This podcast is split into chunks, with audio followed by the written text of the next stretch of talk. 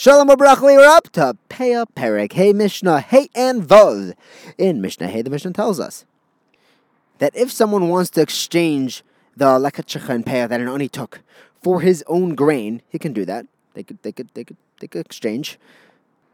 The grain that the ani gives him is potter in Meiser, because lekach and Peah are intrinsically potter for Meiser. But that which he gives to the aniyim is chayiv in Meiser, because that was never lekach and Peah and he is chayiv to take off the meiser before giving it to the ani.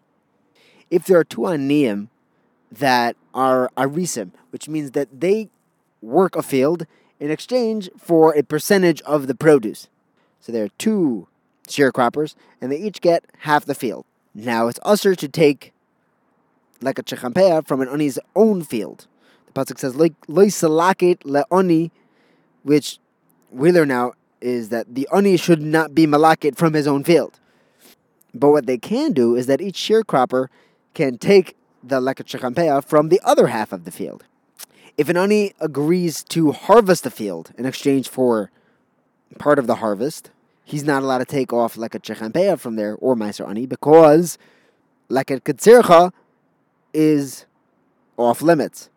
And this is his ketzircha, even though it's not his field, but since he's getting a piece of this he's not allowed to take his lekan shikha and payah from it. Rabbi Yehuda says that this is only when the contract is written up in a way that the only gets a quarter, a half, three quarters, a percentage of the crop. So part of the crop that's coming out is already his.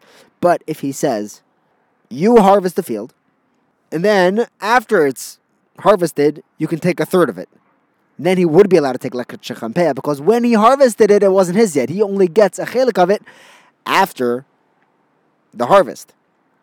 However, he still can't take meiser ani from it, since he still has a chelik in it after it's harvested, and meiser ani is chayev on something which is post harvest.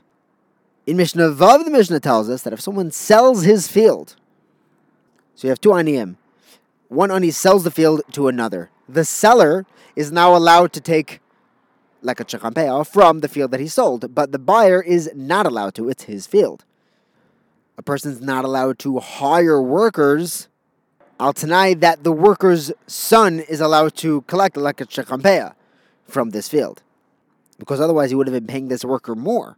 So he's actually taking off of the worker's paycheck to have his son taking lekach So it turns out that the lekach is coming out of the employer. The the balabayas is saving money on the lekach The Mishnah tells us that if someone doesn't let the aniyim take from his field, or if he only lets certain aniyim take from his field, or if he helps a particular ani take the lekach that is goizel. It's stealing from the aniyim, and the pasuk says on him, "Al Taseg Gevul Oilim. Instead of Oilam, it's Oilim.